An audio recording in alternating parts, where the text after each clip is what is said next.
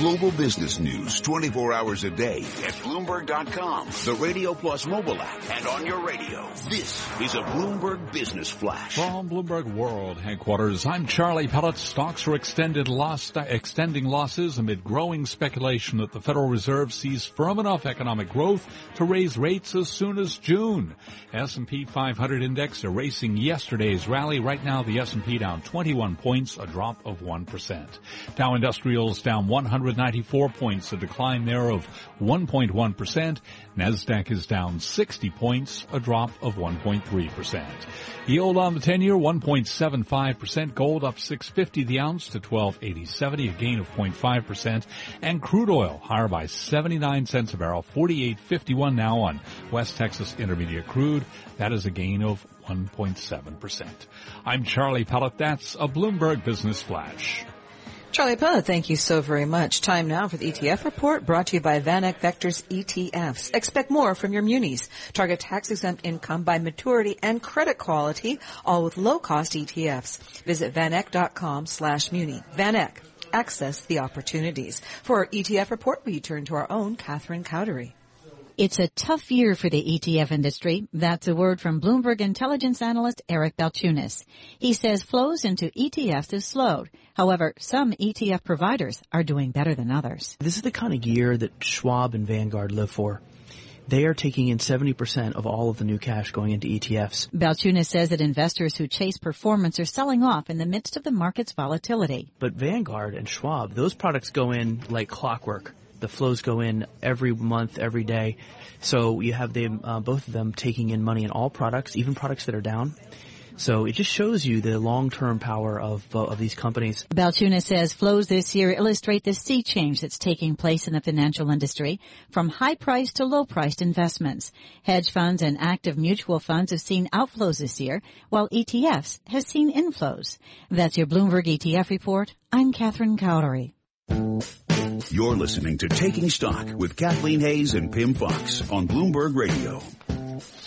Imagine if you had invested your money at the beginning of the year in an asset that now is higher by more than 18%.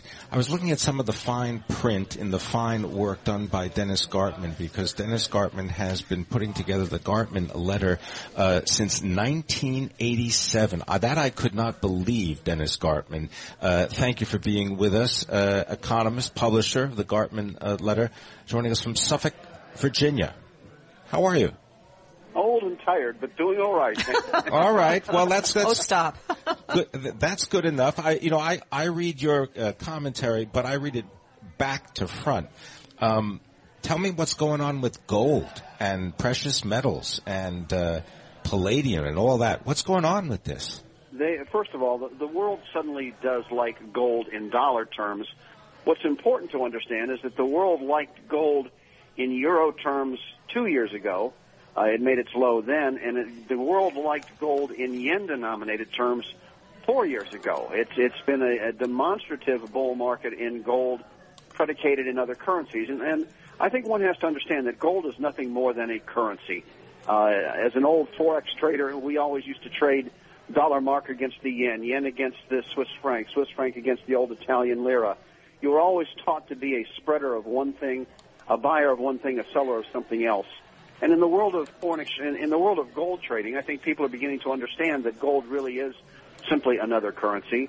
And, and we're beginning to understand that if gold was a bull market in yen terms four years ago, if gold was a bull market in euros two years ago, gold began to be a bull market in the dollar about four months ago. And, and that's starting to engender a little uh, interest on the part of uh, speculators everywhere. People tend to think of gold only in dollar terms, and until you got a bull market going there, it was hard to get a, a, a bullish enthusiasm much. But you're starting to see that, and I think you're starting to see an, an increase in inflationary expectations. The grains are turning for the better. Livestock is turning for the better. Clearly, the crude oil market has turned for the better. So there's inflationary circumstances prevailing, which is helping to put a bid to the gold market. See, that's why we've always enjoyed talking to each other because we are macro people, right? Gold, bonds, currencies, Dennis. But, yes. but, you know, with gold, going up, but the dollar's starting to strengthen too because people are, we are, first of all, we're getting comments from key Federal Reserve officials that, hey, we, we could raise rates. And in fact, some people are talking about the fact that they, they will, and sooner maybe than the market expects. This has been boosting the dollar a bit. Does that continue? And if it does, what does it mean for this uh, dollar rally in gold? Well, I, I, first of all, I think that people are somewhat surprised. We're, we're seeing weakness in the stock market today, which I think is going to develop into something a little more difficult over the course of the next several weeks. But the, the stock market began to sell off this afternoon following comments by Mr. Kaplan, the, the, uh, the uh, president of the Federal Reserve Bank of Dallas, who, although is not a voter on the FOMC this year, I think is one of the better voices given the fact that he came out of the trading arena. He's not a PhD in economics. He's actually somebody who's had to run a fund, and I think the market tends to pay more attention to him. And he made the, the, the comment that we might well see a Fed funds rate increase at the June meeting, and I suspect that that's probably very likely. So therein lies the problem with the equities market. Equities wanted to see nothing but flat rates, rates held lower for longer, and suddenly they're on the table once again as, as an increase in rates in the June meeting. Dennis Gartman, uh, as someone that uh, I believe uh, grew up uh, watching uh, companies leave one by one Uh, in their in your neighborhood, uh, I wonder if you could mix a little politics with a little uh, investment and financial perspective for us. Well, it, it, Pimm, what you're, what, I, I grew up in Akron, Ohio, where back in the 1940s, 50s, and 60s, every tire on every car, literally every tire on every car was manufactured there. Hasn't been a, a tire manufacturer in Akron since 1974. The entire industry, the rubber industry, left. Goodyear, Goodrich, Firestone, Uniroyal, Seiberling, they were all there. Their headquarters are still there, but their production facilities have moved elsewhere. What's interesting is it's all been replaced by hundreds of other businesses and therein is the magic of America. Uh, and instead of having six companies that ha- that had 20,000 employees, there are 600 companies with 200 employees, and the the unemployment rate in Akron is is holding nicely right at the U.S. Uh, average rate. We've replaced everything, and that's that, that's what we do well here. The problem that I have, and looking forward uh, into this next election, is that we have on the Republicans, and I'm somewhat to the right of Genghis Khan politically and economically. But the Republican standard bearer is a protectionist, wants to protect businesses. The business of America is actually to come up with new businesses, destroy the old, build the new, and that's why we're great.